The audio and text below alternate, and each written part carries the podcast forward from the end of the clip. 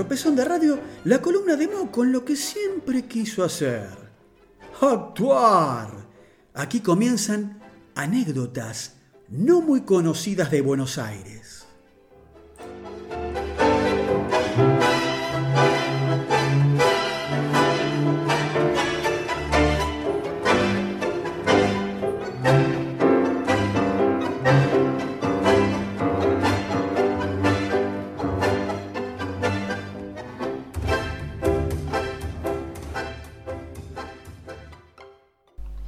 Bien, mis amigos, llegamos al último bloque de este tropezón de radio número 20, aquí en la 90.7 en Freeway. Eh, vamos a cerrar este 21 de julio con esta historia de baile secreta, como le he dado a llamar yo, en realidad historias encadenadas de Buenos Aires. Eh, hoy voy a hablar de dos personajes. Dicen que una vez caído el gobierno de Juan Manuel de Rosas, el jefe de la Mazorca, Siriaco Cuitiño, fue detenido y acusado por el fiscal de los crímenes cometidos durante los años 40 al 42. Fue condenado a muerte junto a Leandro Alem, Alem con, unas, con N final, atención con esto, el padre del futuro caudillo de la Unión Cívica. Apelada a la sentencia, la Cámara de Justicia la confirmó, añadiéndole que, después de fusilados, los cuerpos deberían ser colgados de la horca, como antaño, para ser exhibidos ante la población y la orden debía cumplirse el 29 de diciembre de 1853.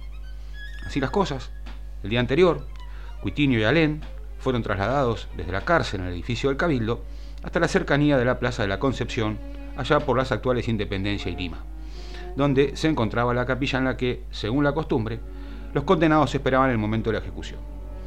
El lugar había sido anteriormente la casa de Juan Pedro Barangot, quien, 13 años antes, había sido asesinado por la mazorca por ser unitario, pero de él nos ocuparemos en otra oportunidad. La cosa que el temible Cuitiño se pasó las últimas horas de su vida dando discursos y justificando todos sus crímenes. Afirmaba ser un inocente policía que no había hecho más que cumplir las órdenes del gobierno y por otro lado se lamentaba de haber dejado con vida a decenas de inmundos unitarios. Algo así como una obediencia de vida.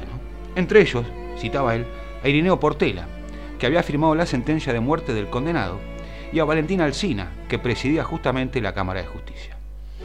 El mismo día de la ejecución, muy temprano, la escolta encargada de la ejecución fue a buscar a los reos. Cuitiño salió de la capilla con paso firme, cuando un coronel se le acercó y le preguntó cuál sería su último deseo. El condenado le dijo con toda serenidad, denme una aguja e hilo. Algo sorprendido, los oficiales cumplieron con el pedido. Cuando le trajeron los alimentos, Cuitiño empezó a coserse tranquilamente el pantalón a la camisa. Ante el asombro de los presentes, explicó, como después de fusilados nos van a colgar, no quiero que a un federal ni de muerto se le caigan los pantalones. Ambos hombres fueron ejecutados a las 9 de la mañana del 29 de diciembre, sobre el paredón de la iglesia de la Concepción, tal y como había sido pautado. Pero volvamos a la aclaración cuando les nombré a Leandro Alén con una sola N final. Porque así como Siriaco Cuitiño se mantuvo imperturbable ante la cercanía del final, Leandro Alén, un antiguo pulpero de la parroquia de Valvanera, tuvo que ser transportado hasta el patíbulo esa mañana del 28 de diciembre del 53 en brazos de los soldados. Tenía los ojos vendados y el cuerpo cubierto por un poncho de vicuña a pesar del calor sofocante de ese día. Alén no alcanzó a saber que entre el gentío que había concurrido a presenciar tan macabro espectáculo estaba su hijo Leandro, de apenas 11 años. Las cuatro horas que permanecerían luego de la ejecución los cadáveres colgando de los maderos ante la expectación pública se las pasó el niño mirando el cuerpo de su padre. Cuando los descolgaron para llevarlos al cementerio, el muchacho con los ojos llorosos exclamó gritando, tatita, tatita. Tan fuerte fue el abrazo que le dieron unos vecinos para consolarlo que el pequeño Leandro se desmayó junto al tronco de un árbol.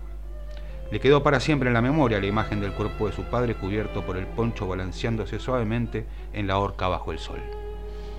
Con el paso del tiempo, Leandro cambió la última letra de su apellido para atenuar la permanente discriminación de la que era objeto por el recuerdo de su padre mazorquero, aunque el origen de la inicial N antes del apellido letra, letra que él escribía en minúscula, era un Y quizás hoy lo descubramos En la partida de bautismo, en la iglesia Nuestra Señora de Valvanera, no aparece el nombre Nicéforo, como todos solemos llamarlo a don Leandro Nicéfero Alem, según dice la versión más extendida sin ningún otro. El significado de esa inicial lo explicó el propio Alem, una vez mientras se encontraba en Montevideo con unos compañeros. El caudillo mandó hacerse tarjetas personales y uno de sus amigos, el médico Martín Torino, al verlas le preguntó qué sintetizaba aquella N. El caudillo le contestó, esta N significa nada. Mi único nombre es Leandro. Leandro nada. Así pasó, amigos, una nueva edición. De nada es casual, tropezón de radio capítulo 20 en la Freeway.